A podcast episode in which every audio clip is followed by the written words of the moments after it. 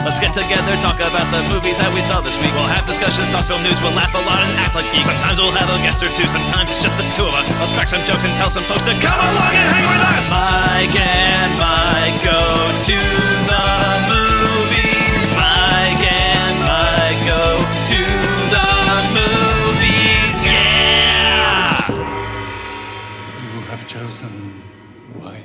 There are some who would have you believe that I am the villain of this here podcast. It's Mike and Mike Go to the Movies. I'm Mike Smith, and joining me as always is a man who needs teepee for his bunghole.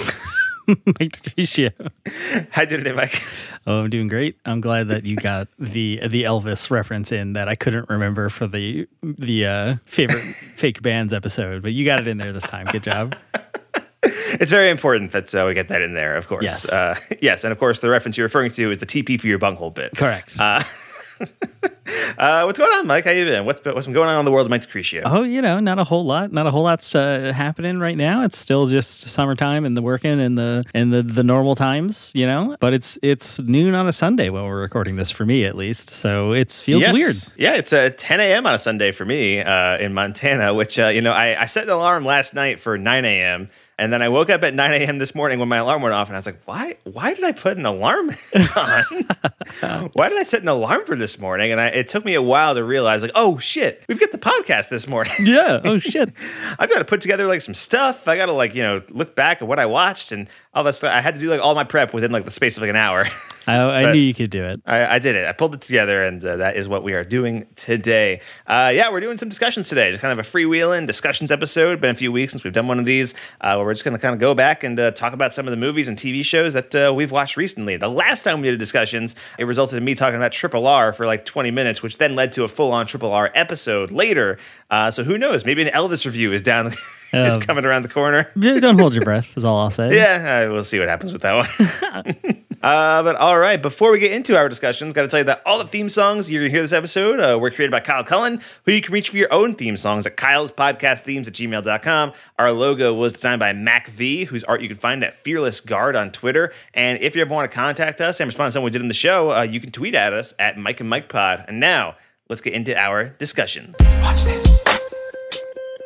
These are my discussions. Just when I thought I said all I could say, my buddy and I talk about movies we see. These are my discussions. There is so much to see, you and me. So we're gonna talk about movies for our discussions. All right, it's time for some discussions here on Mike and Mike Go to the Movies. Mike, why don't you kick things off? Um, sure. I'll keep things. I'll keep things. Uh, you know, the kind of low key Sunday vibe that we've got going, and and I'll talk about a uh, reality survival show that my friends and I have been watching a bunch recently. You were telling me about this last week. I can't remember if it was on the air or not. No, yeah, I think it was after we stopped recording. Um, Okay. but this is called Alone, and it is on the History Channel, and it is basically they just take ten people. Or at least the, of the seasons we've watched, I think the format kind of changes a little bit. But if we watch the first three seasons so far, where they just take ten people each season, drop them in a remote place. I think the first two seasons are somewhere in Vancouver, Vancouver Island, I think, and then season three is Patagonia, and they just leave them there. And it's the last person left wins five hundred thousand dollars. Just go, good luck, and they fly away in the helicopter and wave. Um, and it's sort of like Survivor Man style, where like they have to film themselves. They're given cameras and everything, uh, and there's no there's no help. Basically, they get a satellite phone that when they're ready to go, whenever they're done, they call it and they come get picked up. And yeah, it's basically it's it's the kind of perfect on in the background while you're working from home or just kind of like hanging out type show. Uh, we just get in the Discord and we start watching it. It's it's it's the, the seasons. The seasons I think are only like ten or thirteen episodes long. They're pretty short, so we've managed to get through three of them so far. I think there's nine is the current one on air, and it's Okay. just on for free on History Channel's website. Like it's not on a streaming. It's just on Oh, like, wow. history.com or whatever. And you go to shows. The entire series is just on the on their website. yeah, yeah, absolutely, hundred percent. And it's nuts. There's commercials, but you know, if you have ad blockers, there's not commercials. So, so it's for free with no ads, and it's great. So ahoy, mateys! Correct. Uh, um, and yeah, it's it's just nuts to watch these ten people, and the the like kind of thing is there's a pre-approved list of items, basically, like you know that that's kind of huge, and they get to pick ten items, any ten items they want from that list to bring with them to help them survive. So we're always like, oh my god, why'd that guy like? Why would you bring that? What are you insane? Like you know, kind of like uh, have, having that little bit of a fun like you know uh, like armchair quarterback situation. We're like, well, if I was in the wilderness, I would bring, uh, as I say, from my basement while working from home, you know, like. Um, all that stuff. And yeah, there's this, you know, the fun drama of people just going insane. The first season, the it's 56 days uh, is the person who wins, is the longest. And season three, it's in the mid 80s. I forget what how many, but that's like, you know, three months. It's with Right. by yourself. They're not near the other 10 people. They're separated by miles. So they're not, there's alone, uh, just going. So this show this show sounds like the opposite of like Survivor or Correct. something. Where like Yes. you know, Survivor, it's like a, a bunch of people all sticking together on an island. They all to do like physical reality show challenges and stuff. This has none of that. None of that. Zero percent. It is good luck. And they fly away, and you're just alone. They're just alone. There's no challenges or anything like that. There's no kind of organ. Or, there's no organized part of it other than like just whoever lasts the longest wins. Um, so it adds. It's it's like a like a the thinking man's survivor or something like that. I don't know. There's like a lot Right. of a lot of moments of them kind of the contestants sort of like you know opining to the camera like well why am i here? And like trying to get like glean some deeper spiritual meaning from this experience. Yeah. and we're all just like it's $500000 like are you guys not allowed to say it's the money? Because it's the money. Like that's all we would be talking about constantly is if i win this i get $500000 so yeah I don't know, it's a fun, a fun little goofy show that we're just kind of like having fun. I think season four it's um it's pairs. So we're very interested to see how that Okay. changes the dynamics and everything. Um, but yeah, it's pretty it's pretty intense, and the people lo- like the people lose. You know, I think the, the guy that won it's like forty pounds. The guy who lost, uh, you know, because you're eating a fish for the whole day or whatever. Right, Some yeah. berries. So it's yeah, it's a kind of inten- intense show in that regard, but also it's fun to just kind of like have on in the background and every now and then pay attention to for 20 minutes and then go back to writing your dumb emails, you know? Uh, Right. so yeah, that's that's alone on on the History Channel website. All right. Alone is the name of the show, and that's available on History Channel. And I went to go see a new release last night. Uh, came out uh, a week ago, I guess, at this point. And uh, the reactions to this movie have been all over the place. I mean, there's like, I've seen people who absolutely love this movie, gave it five stars. I've seen people who absolutely hate this movie and gave it like half a star. You know, it's, Yeah. it's, there's like no in between. It's either like a love or hate kind of thing, except for me, I guess. I think it's okay. Uh, and, and, that movie is Elvis, uh, which is the new movie uh, directed by Baz Luhrmann. Uh, which are you familiar with Baz Luhrmann at all, Mike? Um, broadly, in kind of like a cultural osmosis sense. I remember The Great Okay. Gatsby. I saw that in theaters. Uh, Yes, I, I saw Gatsby in theaters as well. Uh, he also directed Moulin Rouge and uh, Romeo plus Juliet, the uh, DiCaprio one, Yes. uh, as well. Australia was a Baz Luhrmann movie. Strictly Ballroom. Uh, he also he also did uh, The Get Down on Netflix, which I've heard is pretty good. Oh, I didn't know that was Um, Baz Luhrmann. Yeah, yeah. He, he- I think he directed every episode of that show, or at least was a heavy hand in like creating it and producing it or whatever. But uh, I will say, as far as Baz Luhrmann's films go, I'm not a big fan. yes, correct. Uh, I'm, I'm generally speaking, like you know, it's it's one of those weird things where when Elvis was coming out and I was seeing the trailers and stuff, I was talking to people about it, and uh, I kept saying, you know, like I kind of want to see it purely because I don't like Baz Luhrmann's movies all that much, but he has this like undeniable like visual aesthetic that I feel like I need to go see. You know, like no matter what, like when he comes out with a new movie, I'm like, well, it's gonna look incredible. like it's gonna look very good and it looks very distinctive. And so for that reason, I feel like I need to go see a new Baz Luhrmann movie. But whenever I see them, they're always so over edited like they're so there's so much energy to them and that can be good but i feel like it's like too much energy i feel like it needs to like dial it back a little bit talking to somebody uh, after elvis uh, they compared it to like the ride the kind of short film you would see before getting onto a ride on a roller coaster or something Oh my god. and I think it's actually a pretty apt description. And the thing is, Elvis feels like that its entire runtime, and it's two hours and 40 minutes long. Oh my god. And at a certain point, you want to get off the ride, you know? Yeah, you want off Mr. Bones' wild ride. exactly. Uh, so I saw Elvis uh, yesterday. And uh, I think there are some sequences in this movie that are really terrific. Some really great sequences. Like the scene where Elvis first performs, like for the first time, when you see him first perform, and uh, Colonel Tom Parker is watching him, and the entire crowd is like kind of staring at him in silence. And then like he starts performing, and like every woman in the crowd starts like losing control of themselves. Uh, it's it's a movie that really captures teenage horniness in a way that like very few films can. Okay, I think. okay. Like there's you know do you see women in the crowd like there's one woman who like lets out an involuntary scream and then like stops herself and she's like the first person to ever scream at a concert. you know that kind of thing because they're losing control over seeing like Elvis's pelvis uh, wiggling. You Yeah. know, that kind of thing, right? And so all that kind of stuff and uh, yeah, so that's pretty fun. Uh, all, all that kind of stuff when it goes into that kind of category, it's pretty fun. But then there's just so much of it, and I think Austin Butler is very good as Elvis. I think Tom Hanks is given a wild performance uh, as Colonel Tom Parker, as you've seen in the trailers, I'm sure. He's he's the he's some might say he's the villain of the story. Some might say, and uh, you know, I think watching the movie, I think it's 100 percent clear that yes, he is the villain of this story. but uh, yeah, he's it's it's a really weird performance from Tom Hanks, who I think most people kind of consider like, oh, he's Tom Hanks, America's dad, you know, that kind of thing. I mean, the last few years, he was Sully, he was Mister Rogers, you know, all that kind of stuff.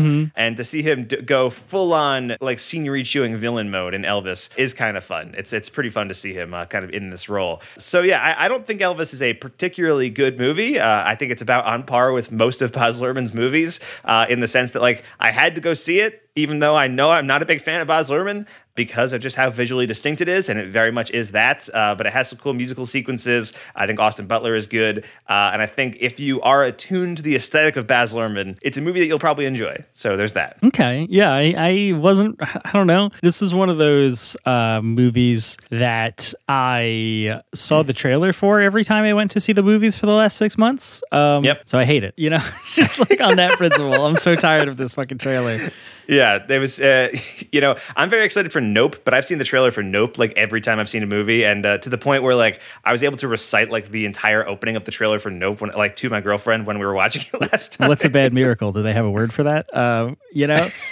um, yeah, agreed. Um, so yeah, I don't. And, and I'm also somebody that doesn't particularly uh, like jive with uh, like the Baz Luhrmann aesthetic or whatever. So like, eh. And then also seeing mixed reviews. So I was like, yeah, I'll wait for this to be free and then I'll watch it at home, you know, which maybe would hurt it even more. Seeing it in a big, huge, loud, crazy, uh, you know, theater would help it maybe, but I don't have an interest in it. I mean, I, it seemed like my audience was pretty cool on it. I, I will say that there wasn't wasn't people going crazy for it. I think uh, I was in the bathroom right after, and I heard somebody saying that like, oh man, you know, I kind of enjoyed it, but that last half hour really dragged. And then and, like the next guy was like, that those first two hours also really dragged. Damn. No, no, but no involuntary screaming from people in the in the uh, theater audience. There was nuts. There was nuts. Uh, but again, that, that scene is really good in the movie. And there are a couple other scenes like it that I think are also very good. And Austin Butler, again, very good as Elvis. Uh, you know, it's which is weird. I think it's got to be such a difficult performance to do because Elvis is such a larger than life persona. And so there are scenes in this movie where you know Elvis is just talking to his parents, right, and that kind of thing, or he's like with his family, and it, but he still sounds like Elvis. He still looks like Elvis. Yeah. so it's just like it's really weird. I saw. I Yeah. watched. Um, I forgot. I didn't put it down, but uh because I, I didn't finish the whole movie, but I started watching Walk Hard, and I oh, nice. saw the Jack White as Elvis scene, and I was like, how could Austin Butler ever compete to against? The, like, what's the point of making of doing this? Um, Right. We've already achieved perfection, you know? yeah, yeah. Yeah. Um, yeah. And this is very much uh, Elvis needs to think about his whole life before he goes out there on that stage uh, kind of situation. I'm sure. Yeah. But all right, so that is Elvis, uh, the new Baz Luhrmann movie about the life of Elvis, uh, told through the perspective of Colonel Tom Parker, which is a weird choice, also. Interesting. Um, but uh, there you go. And then also, I want to talk about another new release. Uh, that this one is direct to streaming, uh, and it's a movie that uh, Mike didn't even realize existed until I mentioned that I was going to talk about it on this podcast. Whoops. And that is Beavis and Butthead Do the Universe. So, Mike, are you? Are you? I mean, I think I talked about this uh, a while ago, but I watched Beavis and Butthead Do America during the pandemic, and I think I talked about it on the podcast. Yeah. Um. So I, I don't remember exactly, but Mike, are you a Beavis and Butthead fan at all? Yeah, yeah, not not in any kind of like serious fashion. I think we were a little too young when that was like on TV, like the TV show was Right. out. Um, Right. But I've definitely seen Beavis and Butthead do America a couple times and enjoy it a lot. And I feel like if Beavis and Butthead maybe got like, were they on like Adult Swim syndication or something like that? They were kind of around, or It's possible. Yeah, that could, that could be the thing. I mean, they were. It was MTV originally when they when Yeah. they aired, and I know uh, at some point they did like a new season of the show, like around like 2012 or something like that. Hmm, okay, yeah, I don't remember, Um, but yeah, like vaguely, yes, I'm a fan of Beavis and Butthead. You know, Okay, fair enough. Yeah, I, I will say. I mean, I, I like I have liked Beavis and Butthead, but like you said, we were both a little bit too young when the show was happening to really like kind of get into it, or or to be allowed to watch it. I think is Yeah. more really is, is more really what it was. But I'm a huge fan of Mike Judge, uh, and Mike Judge, who uh, you know dr- created Beavis and Butthead, also created King of the Hill, directed Office Space, Idiocracy, created Silicon Valley, which is a show I really like. And so now Paramount Plus has launched, and they have are mining all of their old IP. yes, correct. is essentially what is happening. And as a result, uh, they recruited Mike Judge to make a new Beavis and Butthead movie. And so he didn't direct this, but he co-wrote it, and of course returns as uh, you know both Beavis and Butthead. And it's called Beavis and Butthead Do the Universe. And you know how we're getting into multiverse uh, cinema these days, oh Mike? boy, What if Beavis and Butthead were? what if there were alternate versions? That sounds right. Of Beavis and Butthead. Uh, that's actually really only a minor part of the movie, but basically the actual plot of the movie is that Beavis and Butthead in the year 1998 get recruited into like the space camp. Uh, they go to space camp and they end up uh, getting recruited by NASA to uh, go on a mission. And of course, things go terribly wrong. The entire time they they don't realize they're going up into space to go on this mission to like put this loading dock on. Uh, they think they're going to score with uh, the woman astronaut who's on char- who's in charge of the whole thing. yep, Uh, sounds right. You know, so cla- classic Beavis and Butthead scenario. Uh, and then when they're up there, you know, they you know fuck some stuff up, and and she like jettisons them into space. And when when they get jettisoned into space, they go through this black hole. And when they emerge from the black hole, they're in the year 2022. Uh, so it went from 98 to 2022. They've jumped into our present day. And when they get to 2022, they barely realize that time has passed. They discover that they can pay with stuff. Like they actually don't do enough with like the fact that they're in present day now. I think they like kind of do a few quick jokes. Uh, there's one moment where they go through like a gender studies class, which is very fun, um, and that kind of thing. Um, but basically, they they are still on their quest to score with the female astronaut who is now like the governor of Texas. And she is on. She discovers that they are back on Earth, and she has to. She's trying to kill them to to avoid it getting out that she jettisoned them into space. Right. And so it's you know just classic Beavis and Butthead nonsense. Uh, there's some very funny moments in this movie. There's one like a line reading that like really made me laugh, uh, which is uh, I'm gonna go ahead and say what it is. Uh, but there's a moment where like they're chasing after her and they're like they're sitting in a parked car, and uh, Butthead's like, oh man, we need to get a car, and Beavis is like, Butthead, we're in a car. It's like, oh. You really brought your A game today, Beavis.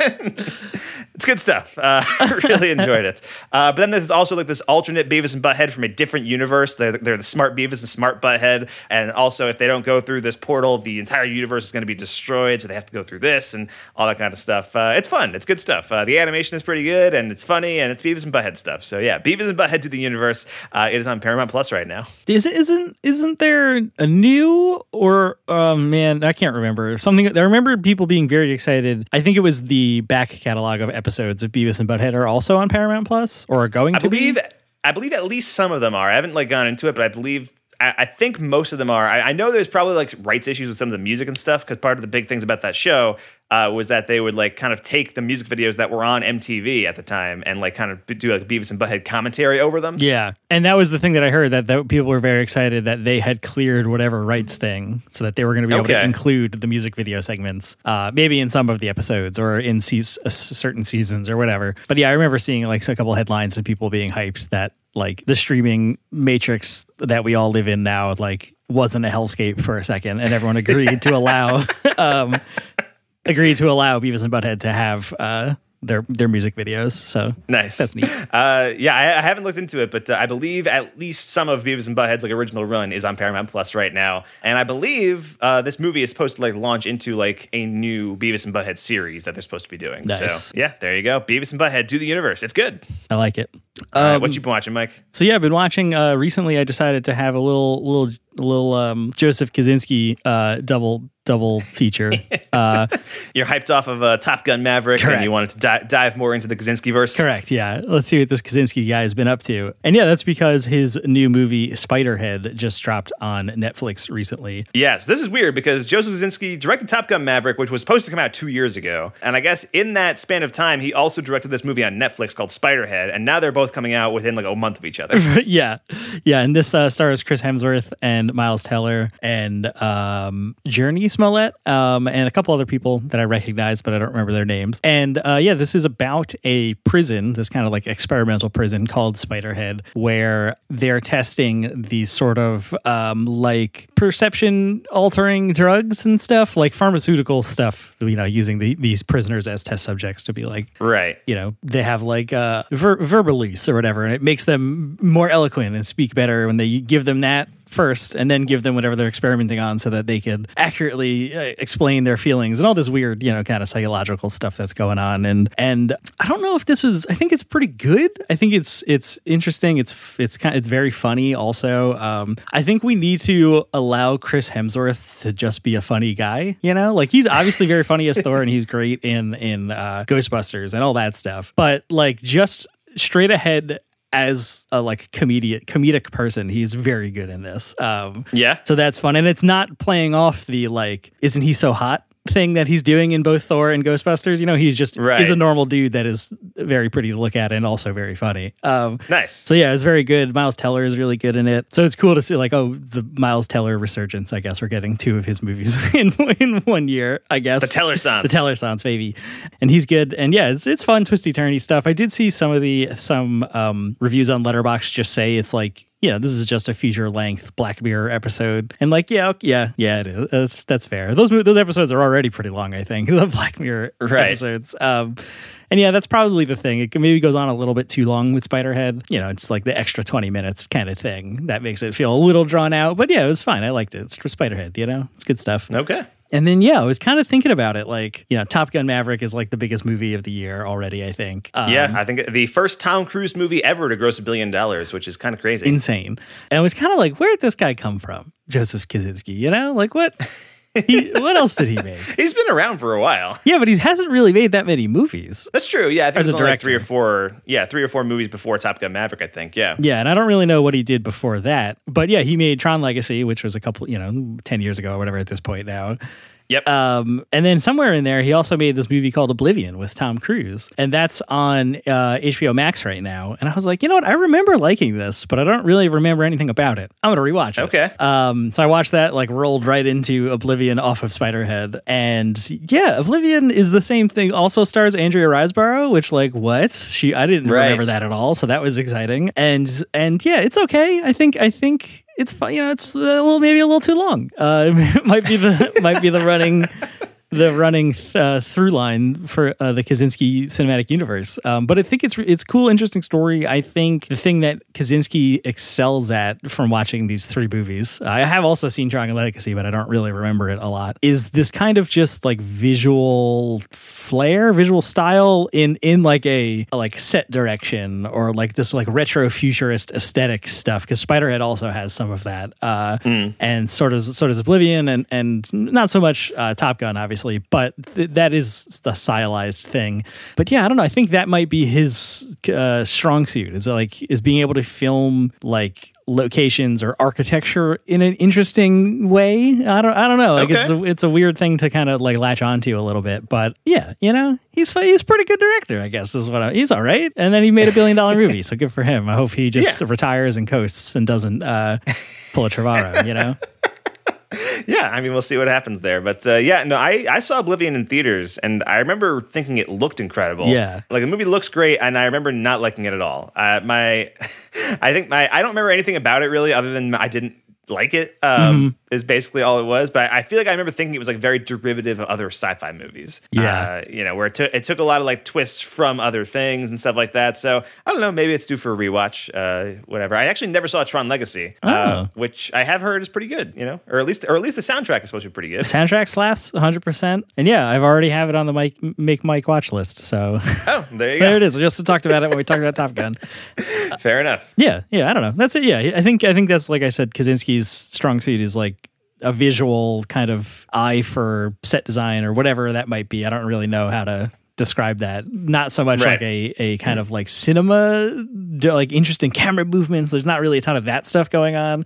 But everything looks cool as fuck. Okay, fair enough. All right, so that's Oblivion and Spiderhead, uh, the Kosinski double feature that uh, Mike D went on. Yes. and I want to talk about a new movie that uh, it, I saw in theaters, but it is uh, streaming right now on Apple TV Plus. If people want to check it out, and that is Cha Cha Real Smooth, which is the new movie from director Cooper Raiff, who also writes the movie and stars as the as the main character. And the thing is, Cooper Raiff previously directed a movie that I loved, uh, which was called Shithouse, and I talked about it. I think as an honorable mention when it came out. You know, I was in my honorable mentions for that year uh, as far as the top ten goes. Uh, I think it was like number eighteen or nineteen on my list or something like that. But uh, Shithouse is a movie I really enjoyed. That's like before Sunrise for college kids. It starred him and it starred uh, Dylan Gelula, who was the daughter on Unbreakable Kimmy Schmidt, and it was just really terrific. The Cha Cha Real Smooth uh, premiered at Sundance earlier this year, and uh, so I was pretty excited about it because it ended up becoming like a Sundance darling. Like people kept talking about it. It became like one of the most talked about movies of the festival. I saw it in theaters this uh, like two weeks ago. And uh, also really enjoyed it. I thought it was good. It's not as good as Shithouse. It, it feels like a lot of the strengths of Shithouse that are like packaged into a more mainstream, like easily, like it feels like a Sundance movie when you're watching it. It feels like a Sundance indie dramedy that you've seen at Sundance kind of a million times. Uh, and obviously, it worked out because uh, this ended up. I, I, I think Apple bought it for like twenty five million dollars or something, like something insane. And so, uh, yeah, they ended up picking up the movie. But uh, this movie stars Cooper Raiff in the lead role as this like twenty two year old guy The thing about this Cooper Raiff, he is like twenty four years old. Um, Wow. you know, like he's like I think he made Shithouse while he was still in college or something like that. Uh, and so these these movies are like semi autobiographical in a way because in this movie he plays this uh, guy who just graduated college, has no real direction in his life. He's living at home. He's working at a place called like Meat Stick, uh, you know that kind of thing. But he has a talent for getting a party going, and so he ends up going to a couple of bar mitzvahs around town, like t- or taking his brother to uh, bar mitzvahs because his brother is like 13. He's like at this age where like there's going to be a bunch of them, and uh, he ends up getting hired as like the party hype man for all these bar mitzvahs. And so he gets kind of involved in that scene. And his parents are played by Leslie Mann and Brad Garrett. And he ends up meeting this woman played by Dakota Johnson, who is this young mom. She's so she's like 10 years older than him, but she, she's like 32. Uh, but she has this uh, you know daughter who is about the age of going to bar mitzvahs and stuff, uh, who is autistic. And so she's going through all this stuff, and he ends up connecting with Dakota Johnson, ends up connecting with the daughter, ends up kind of getting intertwined in their lives. And Dakota Johnson has a fiance. She's getting married, but now she sort of starts this like semi flirtatious relationship with Cooper Raiff and all that kind of stuff. Uh, it is a charming little indie dramedy. There's some very funny moments in it. There's some very effective moments in it. I think Dakota Johnson is really great in it, uh, actually too. Uh, but it does it does feel like you know, just the the classic, like it feels like it just kind of hits the beats of all these Sundance indie dramedies that you've seen in the last like 15, 20 years. Yeah, yeah, I've, I've heard a lot about this uh, recently. I guess maybe because it hit streaming or something. Um, and yeah, people have been kind of going nuts. And I wondered what the Cha Cha Real Smooth like title would be, and now I understand why because it's at a bar mitzvah. it's at all the bar mitzvahs. And yeah, it all makes sense now. It's all coming together. It's all coming together, yeah. yeah. Uh, there you go. So yeah, Cha Cha Real Smooth. I enjoyed it. I think it's pretty good. And uh, yeah, it, it is in theaters, or at least it was here in Missoula. I don't think it's playing here anymore, but it is available to stream on uh, Apple TV Plus right now. If people want to check it out. Nice. Okay, let's see what else have I got. I'll talk about uh, the staircase, but this time the HBO version. right. So last time you talked about this in discussions, uh, you were talking about the documentary series on Netflix, right? Yes, yes. Uh, and HBO put out a uh, you know dramatized uh, season of it, and I don't know if it would stand on its own. It feels really weird. I think. I mean, it is really good. I think uh, it's Colin Firth, uh, Toni Collette. Is Parker Posey in this? Parker Posey is in it, and she's amazing because she's Parker Posey. Um, Sure. but also she's amazing. Uh, Fay Grim herself. Fake, that's right. Uh, Sophie Turner is in it.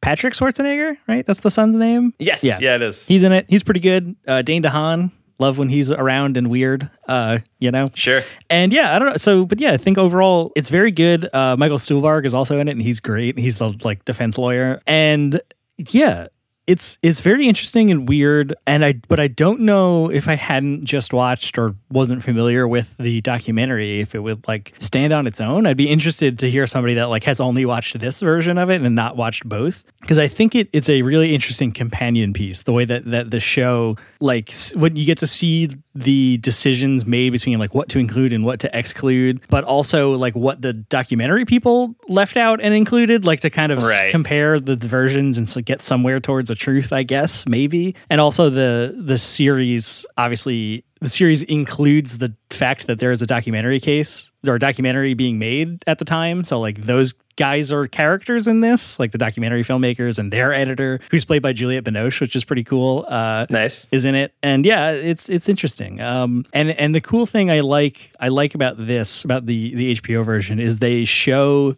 Kathleen, who's the like wife that dies, played by Toni Collette. Uh, they show her die a few different ways. Like they show the like the first episode is like the whole like uh, when she dies and the beginning of the court case and Michael Peterson being arrested and all that stuff. And the end of that episode, they show her fall and slip as if it's only an accident. Uh, and then when the guilty verdict comes, they show Michael kill her on the staircase and then when he gets granted a retrial they show her die in a different accidental way and like all the like you know they keep showing like all the different ways these things might have happened and what truth what truth means when it's you know a hundred different people talking about Right. the same event and like all It's a Rashomon. so it, basically, it's a Rashomon thing. Yeah, it's pretty cool though, and and I like that a lot because obviously the documentary doesn't attempt anything quite like that at all. So yeah, that's that's the staircase on HBO, and I think I think um, Colin Firth is amazing in this. I think he, if you he doesn't look quite a lot like Michael Peterson, the real guy, but he has the same he has the voice and like speech pattern down to a T, and it's like really Yeah. freaky when he's talking and doing the stuff, and you're just like, what? That's not the voice that comes out of Colin Firth. What's going on? Um, Right. so yeah, yeah, that's, that's the staircase on HBO. All right. The Staircase, the uh, TV series. Is it wrapped up? Is it over yet? Yes, yeah, and it's only eight episodes. Uh, Okay. So yeah, I think the documentary's fourteen episodes or something like that. Uh, so it's like you know it's a little bit more truncated and like a little more to the point. They cover a lot more grounds per. I was a little nervous if it was gonna just be like the same thing, but like a dramatized version at first, like because the fir- the fir- the first episode is structured. Uh, I was like, what is going on? But they start you know covering different stuff. So yeah, there it is, HBO Max. Okay, The Staircase. All right, I've got a trio of movies that uh, I want to talk about here. A couple of older picks. First of which is a movie that uh, recently got re-released in a uh, brand new 4K version of it, which is kind of interesting because this movie was shot like on video. Uh, like, Whoa. like on a, Talking about Boarding you know, House and- again? No, we're not talking about Boarding House this time around. Actually, this time it's uh, David Lynch's Inland Empire Oh, which was the only David Lynch movie that I had never seen. I've now completed the filmography Nice. of David Lynch. Mike Inland Empire uh, was one that I had wanted to see for a long time. I think actually I wanted to see it. Uh, I want to say it was planned at like the Alamo Drafthouse a couple years ago, like back when I was in New York, and I would have gone, but it was like a Sunday night at like eight o'clock, and the Alamo was like an hour away, so I wouldn't get back home until like midnight, and I worked the next day, so Yeah. wa- wasn't going to happen. But this time around, I had the chance to go see Inland Empire at the Roxy Theater here in Missoula, the Inner Theater near my house in Missoula, Montana. And yeah, I, this is a movie that uh, I think has earned its reputation as uh, the most impenetrable of David Lynch's films. Wow. Uh, which is saying a lot, I think, uh, as far as David Lynch goes. Uh, yeah, no, this is a really full on David Lynch, very experimental film uh, that stars Laura Dern as this actress uh, who gets cast in a new movie that's being made. And then she discovers that the movie is actually the second attempt at filming this script. I guess like years ago, there was an attempt at making this like back in the 40s that ended up being like a cursed production. Uh, like, you know, people died on set and that kind of thing, and the movie was never completed. And then history starts to repeat itself. And the first like half hour or so, I feel like I was following the story okay. And then there's like another two plus hours to go, and it just goes into some fucking insane directions. And uh, at a certain point, you kind of just let go of whatever kind of notions of story that you may have thought you had Yeah. in Inland in Inland Empire, and I think uh, you know th- this is for like hardcore David Lynch fans only. I think, and it's uh, only a movie you should watch after you've already watched a lot of David Lynch movies. Uh, I, I think it's probably the best way to do it because even when you watch something like Mulholland Drive, that's a movie that has like you know a story and an arc that you can kind of follow through, and like there's stuff you can kind of latch onto, and uh, you know there's surrealist elements of it for sure. But you know there's there's like a core to it, and I'm not sure the Inland Empire necessarily has that core outside of Laura Dern's performance, which is incredible. Like it's a it's a wild performance from Laura Dern. Uh, so yeah, it's it's worth checking out for if you're a David Lynch fan. But I think if you if you have not watched any David Lynch movies yet, maybe watch some of the other stuff first. You know, dip, dip your toe into the waters of Lynch before you dive into Inland Empire. Would be my recommendation. Got to do some practice before you get to Inland Empire. Exactly. Yeah. So, uh, but I, I did enjoy it, so I'm throwing it out there. Inland Empire. It's very good. Uh, also, want to recommend a movie that uh, I've been meaning to watch for a long time as well. Uh, bought this Blu-ray a while back, and then I had like a couple of hours to kill my, at my house, and I was like, you know what? It's time. I'm watching River's Edge from 1986. Nice. This this is almost a movie I tried to make you watch. I think one time. Yeah, I think you discovered that I had recently bought the Blu-ray at that point, and uh, you know put it on the Mike Makes Mike watch list. And uh, I don't remember what I chose instead. Might have been Trespass. Maybe I don't Um, remember. I think it was something along those lines. But uh, River's Edge, directed by Tim Hunter, who has gone on to uh, be kind of a major director in TV. He did a lot of Boardwalk Empire episodes and stuff like that. Uh, I think he did some Game of Thrones as well. And this is a murder. It's a dark comedy, murder mystery, 1986 movie starring Crispin Glover, Keanu Reeves, Ione Skye from Say Anything, Dennis Hopper is in this movie as well. It's a pretty incredible, like early 80s cast uh, or mid 80s cast, I guess. Um, but it's kind of billed as like an anti John Hughes movie. Um, that's sort of how it was advertised as when it was when it was coming out. You know, being 1986, like the year after Breakfast Club came out, and this movie essentially opens with a murder of this girl who was in this pretty tight knit group of friends, and one of the other friends committed the murder and he's very open about it. He like it, like the movie starts and he like tells his friends hey i killed her last night. And and ev- and everybody reacts to it in different ways.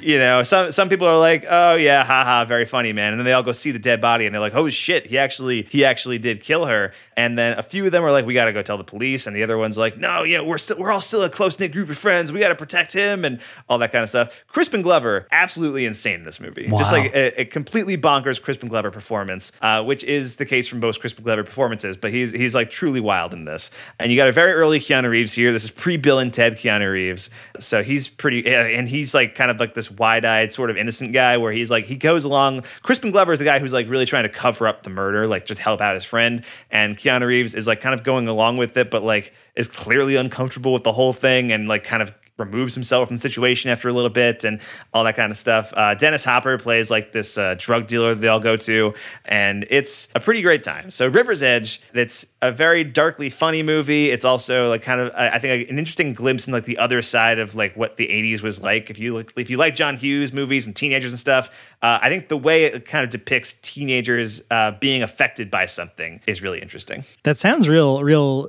interesting and intense. I don't, I don't, I don't think I've ever heard of this. Bef- besides uh, seeing you have posted the, that picture of the Blu-ray when I tried to Right. make you watch it that one time. And seeing that Crispin Glover and Keanu Reeves were in it, right? Yeah, and I was like, and Dennis Hopper. Mike's got to tell me about this movie. Um, Yeah. so that sounds pretty cool. Okay, I'll talk about uh, the big thing that came out this weekend, Okay. and that is the final two episodes of season four of Stranger Things. All right. Before you talk about them, no spoilers. No spoilers. Um, because I have not watched these two episodes. I've also not watched the last two episodes of the previous seven episodes of Okay, Stranger okay, Things. okay. I'm still catching up. yeah, I don't know. This feels like a really weird structure split thing. Like, I don't know why they did this other than you got to build hype, I guess. And then also there was the stuff with the Duffer Brothers where, like, yeah, we uploaded it to Netflix 24 hours ago. Like, it wasn't finished yet already. Um, right. Something like and that. fuck that. That's bullshit. Whatever that happened. Um, but anyway, this season of Stranger Things we talked about last time is I, I'm enjoying it a lot. I liked it a lot more than season. I rem- a lot more than I remember liking season three. Season three is really something I haven't thought about at all, other than the times they show flashbacks in season four, and you're like, oh yeah, like that stuff. Right. Whereas me, season three was my favorite season of the show Exactly. uh, up to this point. Yeah. Although I'm also, I think season four is probably my favorite right now. Like, I, I, like as far as just, uh, I, I'm only five episodes in, but I've really enjoyed what I've seen so far. Yeah, yeah, and it's really good. And yeah, they put the last two the last two episodes out on uh, Friday, so I got the chance to watch them both yesterday uh, on Saturday, and they're really good. I think I think we talked about this too. This season so far has been a lot darker and grittier and like more violent and stuff, or like explicitly violent. I think it's always had that kind of you know dark Spielberg stuff going on. You know, the kind of kids in peril stuff. Uh, but this time it feels like pretty intense and serious, and and it's a lot more stylized than I remember the other seasons being. At, at least you know a lot more weird Dutch angle shit and Sam Raimi, Nightmare on Elm Street kind of things, Wes Craven style stuff going on. Uh, Yep. so that's a lot of fun. I enjoy that, and that continues in the last two episodes. Uh, so really enjoying that. And I think the thing, the biggest compliment I can give this season is the way it manages to juggle the storylines because there's like three, I guess, main groups going on. There's like the kids in Hawkins, the kids in California, and then Hopper, right? And uh, in Russia and all that stuff. Right. And the way that it kind of balances the three of those, and you never really feel like one is getting underserved or the relations to each other doesn't feel confusing. When you're thinking about stuff, it's nowhere near as complex as like Game of Thrones. But by the end of those sh- that show and that those later seasons, you're just like, where the fuck are these people? Right? You're just like, how are you traveling this far in this short amount of time? Like, what is going on? Um, Yeah. and none of that that really seeps into this show uh, this season where it's got three distinct locations and places and times and stuff and everybody kind of feels you understand everybody's relation to each other and and uh, all that stuff. So yeah i really enjoy the way that this show is able to balance all that uh, and make those three plot lines kind of feel satisfying. So yeah I really really dug those last two episodes also and i think it ends on a real cool cliffhanger uh, of course for season five. So that'll be Sure. that'll be fun. And it's it, it's kind of funny when you're watching the last episode because it's the last episode i think is two and a half hours long or something. Yeah. episode eight seven? I don't whatever. This is the, the first one the first of part two game is uh, i think 90 minutes and the second one is over two hours. But the second episode like has a couple moments where you're like wow this is an amazing cliffhanger. Wait there's another hour. And then you're like wow this is an amazing clip and then it keeps doing it a couple times. Um so it's pretty funny. But but it does end on like a very satisfying note cliffhanger for the next season uh, so I'm excited. Got me hyped up for Stranger Things 5 whenever that comes out. Nice. I, I have not seen any spoilers for these last two episodes, uh, which is actually a pretty impressive feat on my part. I, think. I I think. yes, I am shocked that it's not full. Twitter isn't just full of people like, oh my god, but people have been kind of cool about it so far for, Uh, for the most part, I- 48 I- hours. yes, I know my girlfriend has seen a few spoilers here and there, but uh, you know, I, I have managed to avoid it. She hasn't told me anything, but I did see one person say that like if the Stranger Things finale had played in theaters, it would have gotten like Endgame style reactions like during certain scenes, uh, which okay, all right, but yeah, it does have that- some is that a pretty huge moments. But that's Okay. that seems like a or that seems like a stretch. All right, well, eh, eh, eh, we'll see what happens. I mean, I mean, I'll I'll hopefully see it soon. Again, I have uh, the last two episodes of the first part to still watch, and then so I got I got four episodes left basically. And Mm-hmm. yeah, I'm, but uh, yeah, I've been really enjoying this season of Stranger Things, uh, and hope to watch those pretty soon. Is that the uh, the end of your list, Mike? Is that all you got? Uh, I got one more thing. Um, okay. And that's uh, a movie I hadn't I saw for the first time last night, where I was kind of like I knew we were doing the discussions. I needed one more. I was like, let me get one more thing. Just to balance it Just out a to, yeah, more. let me see what else I can watch because I've been I can only talk about Alone for so much. Uh, you know, Right. we watched three seasons of that, so that's been taking up a lot of my time. And then I was like, let me go on Shudder, let me see what we got. And they had right there on the the homepage uh, this movie. It was 10 p.m. This movie is 90 minutes, and I was like, oh, I know it's a horror comedy, 90 minutes, perfect. And I hit play on The Return of the Living Dead, and yes. uh, yeah, yeah, man, this movie fucking rocks. I had so much fun with this. Uh, I can't imagine. I know you just saw it recently for the first time in a theater, I think, right? Uh, well, I had, I had seen it once before. Okay. Um, so I was watching it for the second time. But yeah, I watched it uh, at Trash Talk at the Roxy Theater, the Inner Theater in my house, Missoula, Montana.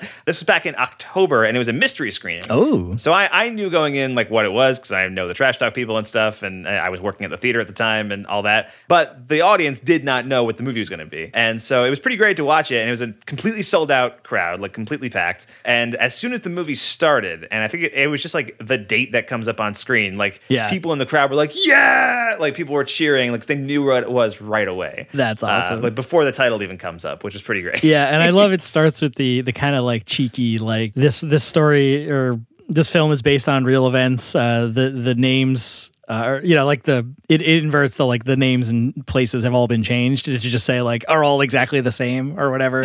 Uh, like yes, good, and then it popped up. You know, like July third, uh, five p.m. Eastern time or whatever, and I was like, oh shit, Right. I had no idea this was a Fourth of July thing There you go. and they mentioned it a couple times in the movie. And yeah, this is a little little horror comedy where um, the zombies from Night of the Living Dead have been accidentally shipped to the Uneeda medical supply warehouse, which is wonderful. And of course, the the klutzes that are working there that night accidentally release the gas that are in the barrels with the zombies, and the the cemetery next door starts to turn undead. And that's that's it. Now we got a bunch of like '80s punks hanging out trying to party in the cemetery, and they start getting attacked, and the mortuary guy and all that stuff. Who's like a Nazi? I don't know. That was weird. Uh, but this movie has just so much stuff going on, and it's so stylized and fun, and and I and it's crazy to think that the like the zombies saying brains is from this. Uh, It's from this, from yeah. this movie. That's crazy. Um, and yeah, no, there's a whole bunch of other. I think there's like three or four of these movies, right, in this franchise. But anyway, yeah, the the first one it was fun. Never seen it before, and I had a good time. A little little Nice. ninety minute horror comedy, goopy zombie romp. You know. There you go. So that's Return of the Living Dead, which uh, you said that was on Shudder. Yes, that's on Shudder right now. And I think one of my favorite things about this, and I I haven't seen Night of the Living Dead in a long time, but like the like competent zombie, I feel like needs to make a resurgence. Like these zombies use tools and talk and do Yeah. that stuff. And there's the favorite recurring bit in this movie is like they call an ambulance for the normal people that got hurt. The zombies attack them and eat, eat the the paramedics, and then they get on the radio and they're just like, "Send more paramedics." Uh, and then the next ambulance comes, and they keep doing that. And then the cops come and they're like, "Send more cops," and they keep Yes. just like hilarious. That's so funny. Um, uh, so yeah, I, I hope I hope talking zombies that can use tools come back. You know. Absolutely.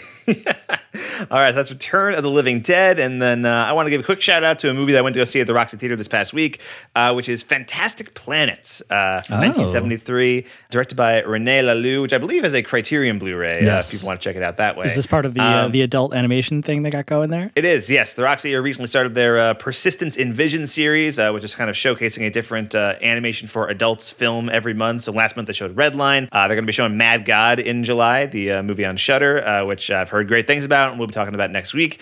But uh, this past month they showed Fantastic Planet, uh, which I had never seen. So I went to go see it. This is a French animated movie from 1973 that is a very heady sci-fi film in which it takes place on this fantastic planet. Whoa. Uh, and then maybe Mike, you discover that planet might not be so fantastic. Hmm, maybe hidden underneath the surface. Exactly. Uh, but anyway, what what the movie's opening sequence I think is actually really incredible um, because it shows this uh, this woman and her baby, and they're just kind of trying to make their way across this like kind of barren landscape. And she starts running up this hill, and this giant blue finger knocks her back down. And then she starts running up the hill again, and this giant blue finger knocks her back down. And she starts running up, and this blue finger knocks her back down. Uh, and then she gets crushed by this blue finger, and the baby is just kind of left like alone. And you see like, and then it kind of shifts perspective, and you see these two blue beings um, that are kind of watching it, and it, it's very much parallels like humans watching ants on like an ant hill or something, right? Right. And they end up taking the baby back home and uh, you know end up kind of treating it as a pet, like bringing it back for like the youngest daughter. And they end and it ends up becoming this like parallel for how humans treat animals, like you know animal rights and that kind of thing, and you know how. The, the relationship between humans and pets, but now it's like aliens, like and it's humans are like the pets to these gigantic alien creatures. And then about halfway through the movie, uh, this baby that has now grown up a little bit, like escapes and ends up kind of falling into this uh, this tribe of other escaped humans that like kind of live in their own society uh, and are starting like a revolution against these gigantic blue alien creatures. Uh, it's pretty great. Uh, some really heady sci-fi concepts there, and also this movie visually like looks incredible. So yeah, it's it's worth checking out. Fantastic Planet. Nice. Yeah, I've never seen this, but I've seen stuff about it. I guess I don't like. I'm, I'm like vaguely familiar, sort of, with the plot and like the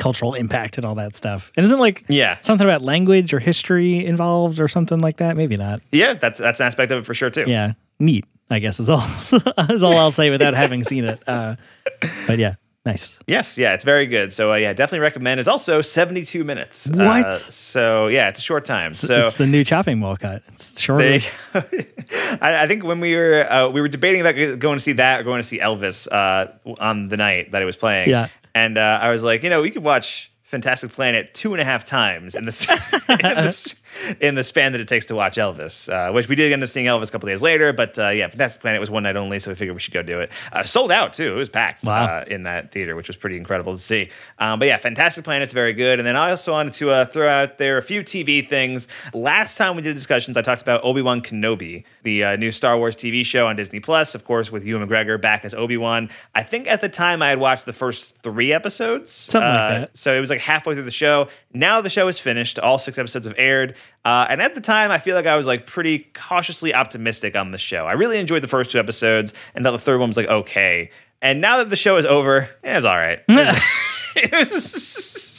yeah. you know, I had an okay enough time, I guess. I, I feel like the show really lost me like halfway through.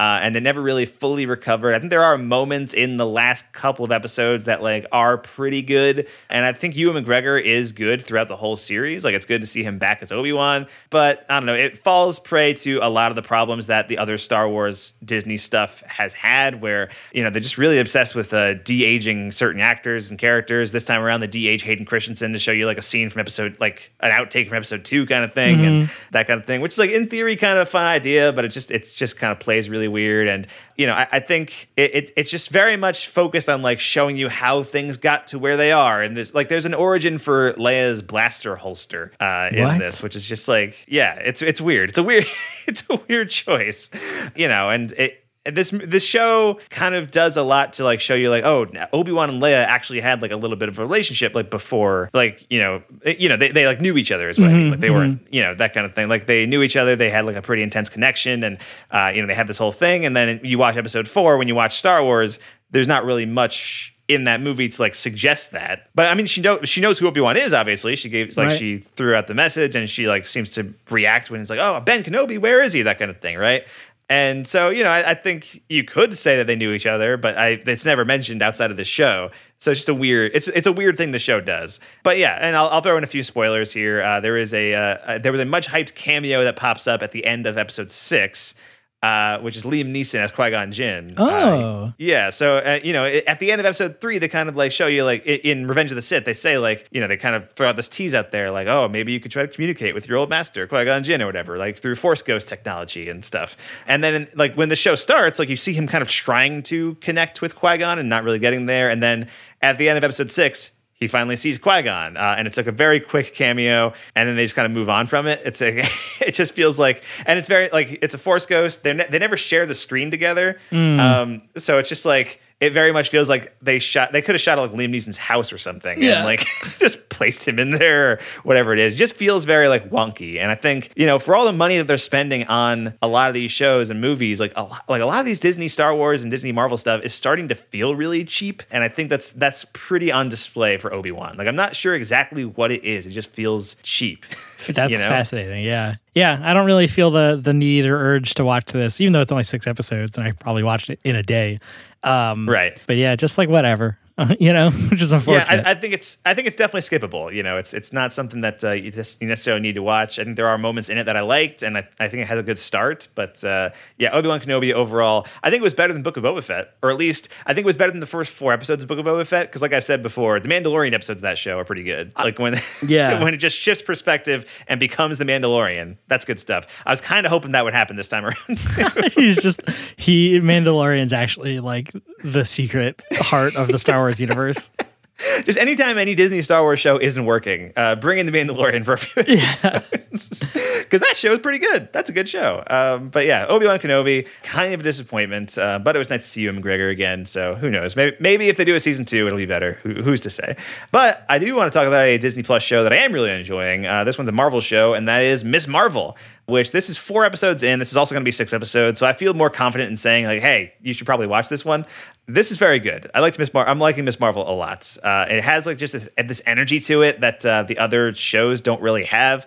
Uh, are you familiar with Kamala Khan at all, Mike, uh, as a character of Miss Marvel? Not particularly. I'm aware that she exists, but I don't really know her relation to anybody else in the Marvel universe and stuff. Okay, yeah, she she was pretty immediately a very popular character when she was introduced, uh, and, and she's a relatively new one too. She's like from 2014 uh, or something like that. But uh, essentially, Kamala Khan, aka Miss Marvel, is a Pakistani American teenager who lives in New Jersey, and so it's very much kind of tapping into that like Spider-Man high school experience kind of thing with the character, um, but from a whole different uh, diverse perspective, right? And so you're getting like a, a lot of it is about her family and her history with Pakistan and all that kind of stuff. So that's a pretty interesting like angle to the character as well, and I feel I feel like they've translated that really well into this TV show, which is like I mean the last episode actually takes place in Pakistan. They go back and like they're Wow. like with her family and all that kind of stuff. And the thing about her character is she's also like a teenage girl who's a huge fangirl for the Avengers, specifically for Captain Marvel. And so, you know, she's a huge, huge fan of Captain Marvel. And this first episode of the show, uh, she's going to the first ever Avengers Con, where she's like trying to enter a cosplay contest uh, where she is uh, dressed up as Captain Marvel. And so, what's really interesting about it is that it's a movie that is, it's a show that is heavily steeped into the Marvel Cinematic Universe. It references a lot of stuff, uh, obviously, but it's also, I think, a perfect entry point into the MCU. If you're like, if you haven't watched like anything, because it kind of puts you into the perspective of somebody who is just a really big fan of all this kind of stuff. Interesting. That's a pretty cool uh, aspect to it too. And this show has like a really fun visual style to kind of reflect its character, where there's you know scrollings on the screen that'll pop up, and you'll see like text messages and stuff like that that kind of pop up on the screen. Uh, there's just different camera movements that uh, this show has that uh, isn't really present in other Marvel things. So yeah, Miss Marvel. Uh, it's four episodes into a six episode run. I know the character, and by the way, Iman Vellani, who plays Kamal- Kamala Khan, is really terrific in it too, uh, which helps out a lot. Uh, I know she's going to appear in the next Captain Marvel movie. She's in the Marvels. Nice. Uh, so I, I know they're kind of setting her up for that. But right now, it's a pretty standalone show that happens to heavily reference everything else in the Marvel universe, which is a pretty funny thing. So yeah, I, I think uh, you know I know you're burned out on a lot of Marvel stuff, Mike. Uh, I think this is a show that you would probably enjoy. Okay, that's pretty cool. Yeah, I mean, it sounds like a pretty different take or or whatever on the M- MCU, so that's pretty cool. Yeah, I I wasn't particularly interested in it at all, so uh, maybe I'll have to wait till it's finished and then just watch all of it in a day and see and see how it goes. You know? Yeah, it's def- definitely worth checking out. I mean, if you have friends who uh, have been watching it, you know, talk to them and see what they think too. But uh, yeah, it's it's good stuff. I'm really enjoying it. I think it, it has much more creativity and like you know just more like passion behind it. I think than a lot of like, and I've mostly enjoyed the Marvel Disney Plus stuff, which is the thing. Uh, I think I was just really burned on Moon Knight, where I was like, ah, this is really boring. Yeah. you know, which I don't. You, you didn't watch Moon Knight, right? No, no, I didn't watch any yeah, of it. yeah, no. It's uh, again, it's one of those things where like there's elements of this that I liked, but overall, like it was kind of like it felt a lot like the Obi Wan Kenobi show to me. Should have been Mandalorian. Should have been, yeah. Mandalorian should have shown up in Moon Knight. That would have been great. Uh, would have been very good. But yeah, Miss Marvel is uh, is very good. So I recommend on that. And then also a couple of quick TV shows here. Uh, I just finished uh, both seasons of Dead to Me on Netflix. Uh, with uh, Christina Applegate and Linda Cardellini, uh, which uh, is scheduled to have its third and final season, I believe, later this year. And this is a really terrific show. I'm glad I finally watched it. Uh, it was actually my girlfriend who wanted to start watching it, so we started watching it. But uh, yeah, this show stars Christina Applegate as this woman whose husband recently died, and so it starts off with her kind of in this support group, and when in this group she meets Linda Cardellini's character, and I'm gonna reveal what happens in the first couple episodes of the show um, just because that's like part of like the larger overall story. But it's very quickly revealed i believe at the end of the first episode maybe the second one uh, that linda cardellini is actually the one who killed her husband and but but they like develop a friendship together and like she doesn't know that linda cardellini killed her husband Yeah. right? And so and so they end up like becoming really close friends and all that kind of stuff. So it is a very dark comedy. Uh, there's some really funny stuff that happens throughout the show and then it also gets very very intense at other points uh, you know? So dead to me uh, is very good. James marsden is also in the show and uh, he pops up both seasons and he's very good. Uh, so yeah I, i've seen the first two seasons. I've seen everything that there is on netflix right now. Um, but there is a third season coming out i'm not sure exactly when Nice. Yeah, I think I've heard of this, uh, and I but I don't really remember anything about it in that Netflix deluge kind of way, where like this just kind of got washed away, and I haven't heard about it ever again. Yes, uh, definitely. I mean, that's kind of how I felt about it too, but it is very good. So uh, recommend checking that out. And then also, uh, I've only seen one episode of this show so far, but I'm going to throw it out there anyway uh, because the new season just premiered, and uh, I feel like it's one I'm going to really enjoy based on what I saw the first episode. And that is uh, Only Murders in the Building, which is a show on Hulu, uh, also kind of a dark comedy series uh, starring Steve Martin, Martin Short, and Selena Gomez. Second season just premiered. I watched the first episode of the first season and uh, really enjoyed it. But uh, this is a show in which Steve Martin, Martin Short, and Selena Gomez, uh, people living in the same apartment building, uh, who there's a murder in the building, and all three of them happen to be very obsessed with true crime podcasts. Like that's like the thing that they like all kind of bond over. They all discover that they all love these like true crime podcasts, and then when this murder happens in the building, they take it upon themselves to start investigating uh, what happened here. Amazing. you know, and it's Steve Martin, and Martin Short, who are always funny and they're great. Uh, and there's a lot of very funny moments in that first episode. Uh, there's also like a real kind of dark emotional core to it too. Uh, and then Selena Gomez is like keeping right up with them. Like she's like right like right there with Steve Martin and Martin Short uh, is doing a really great job. So uh, yeah, only murders in the building. Again, I've only seen the first episode, uh, and I'm gonna be watching more of it soon. But uh, yeah, it's a very good show. Nice. Yeah, I've heard about this one also, and I don't know. I heard I heard I've heard mostly very good things, but like my one or two of my friends watched it and were like, no. So I don't know. Really? I was like, okay, whatever, and I just kind of lost, like, uh, gave up on it. Or yeah, I didn't watch any of it. Uh, basically, yeah. Interesting that you also that you really enjoy it. Uh, so I probably would enjoy it also if I watched it. But uh, let me know. Check back in like a Sopranos watch. Uh, Yes. maybe I'll give it a shot. yes. I mean, my Sopranos watch took me like a year and a half. I started the X Files too, because I, I Oh, if yes. you recall, I put out like a Twitter poll a while back saying like, oh, now that I finished Sopranos, what's my next like show to be? Uh, and the X Files ended up winning, uh, and I've watched the first like two episodes of the X Files uh, and enjoyed them, but I have not like watched it anymore. Oh boy. It's been a while, so uh, yeah, I'm gonna get I'm gonna get into it. You know, it's it's one of those things where I feel like I need like some extra time in my hands, and then I gotta get like dive into the X Files. You know. Yes, reasonable. Um, but there you go. So I believe uh, that's going to wrap things up. Well, actually, quick shout out to uh, to the after party, uh, which I talked about a while back in this podcast, but recently finished that show, uh, and that show is incredible. Mike, you got to watch it right away. Nice. Uh, yeah, really fun, like twisty murder mystery comedy. Uh, a lot of murder mystery comedies happening in this in this uh, TV uh, segment. Actually, Thanks, Knives Out. Yes, absolutely. Which uh, Glass Onion coming out this year. Very excited Can't about wait. it. But all right, yeah, the after party. It's it's great. High recommend. Um, all right, there you go. So I think that's gonna wrap things up for today, Mike. Yes, that's all the things. All right. So uh, Mike, where can we find you online this week? You can find me at MD Film Blog on Twitter and Letterboxd. And if you'd like to donate to support the show, you can do that at our Ko-fi page, which is ko-fi.com slash Mike and Mike Pods, plural, because we have two podcasts. Yes, we do. And you can find me online. It's uh, M Smith Film Blog on Twitter, Mike Smith Film on Letterboxd, and Radio Mike Sandwich on Instagram. Uh, thanks for listening to Mike Mike Go to the Movies. I'm Mike Smith. That's Mike Decrecio. Don't forget to rate and review the show on Apple Podcasts or any other podcast app. And if you want to contact us, you can tweet at us at Mike and Mike Pod. You can find the rest of our podcasts on Rapture Press alongside many other podcasts, but all kinds of comic books, movie news, and all that good stuff. Uh, next week, we'll be talking to returning guest Benjamin Alaco, uh, who recently published a new book. Is that right, Mike? Yes, yeah, he uh, his novel was published, uh, Mr. Ugly, and it's available on uh, Amazon right now. And uh, yeah, that was I, that was what they put last podcast. No, last year's podcast. Uh, last year's horror. There we go. Woof, man.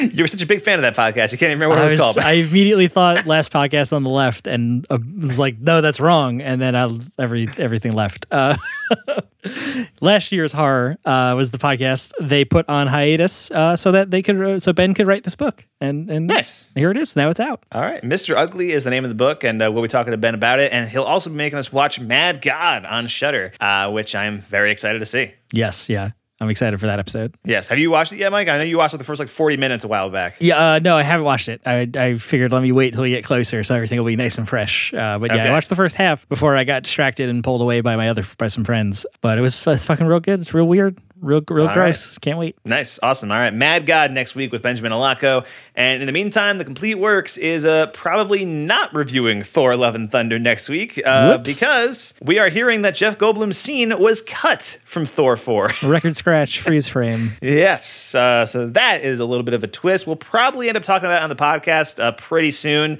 I don't know if Mike will be on that episode or not. He's pretty busy over the next couple of weeks, but uh, I, it, none, nevertheless, there will be Thor talk at some point. Somebody will be talking Thor. exactly. Um, but we're still gearing up for season three with the focus on Michelle Yeoh in August. So uh, make sure to uh, check that out, subscribe, do all that stuff. Maybe we'll put out like a bonus episode of Complete Works uh, once I for sure know that he's not in Thor 4. Yes. because because I'll be seeing it on Thursday, you know, and so I'll I'll know with my own two eyes, and then we can put out like a bonus, like, hey, just a heads up, he's not in Thor four. yeah, yeah, yeah.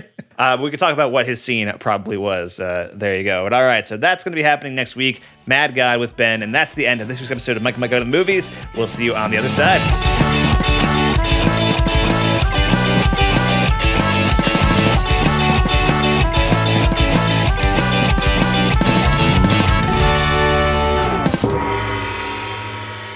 it's like that early. It's like that early morning thing where like Yeah. your throat feel, still feels like kind of like it needs water, but if you drink water, it doesn't help. Mm-hmm, mm-hmm, mm-hmm. You know So constantly have to clear your throat for no reason. exactly. Yep.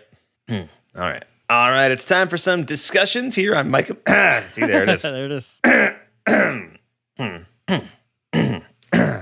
Kyle's gonna have a lot of fun editing this episode. Oh, like, yeah. I think you should put all of these at the end, Kyle. Just all, just all the coughs and, and grunts. just like a, a counter every time I like clear my throat. It's just the last five minutes of the podcast.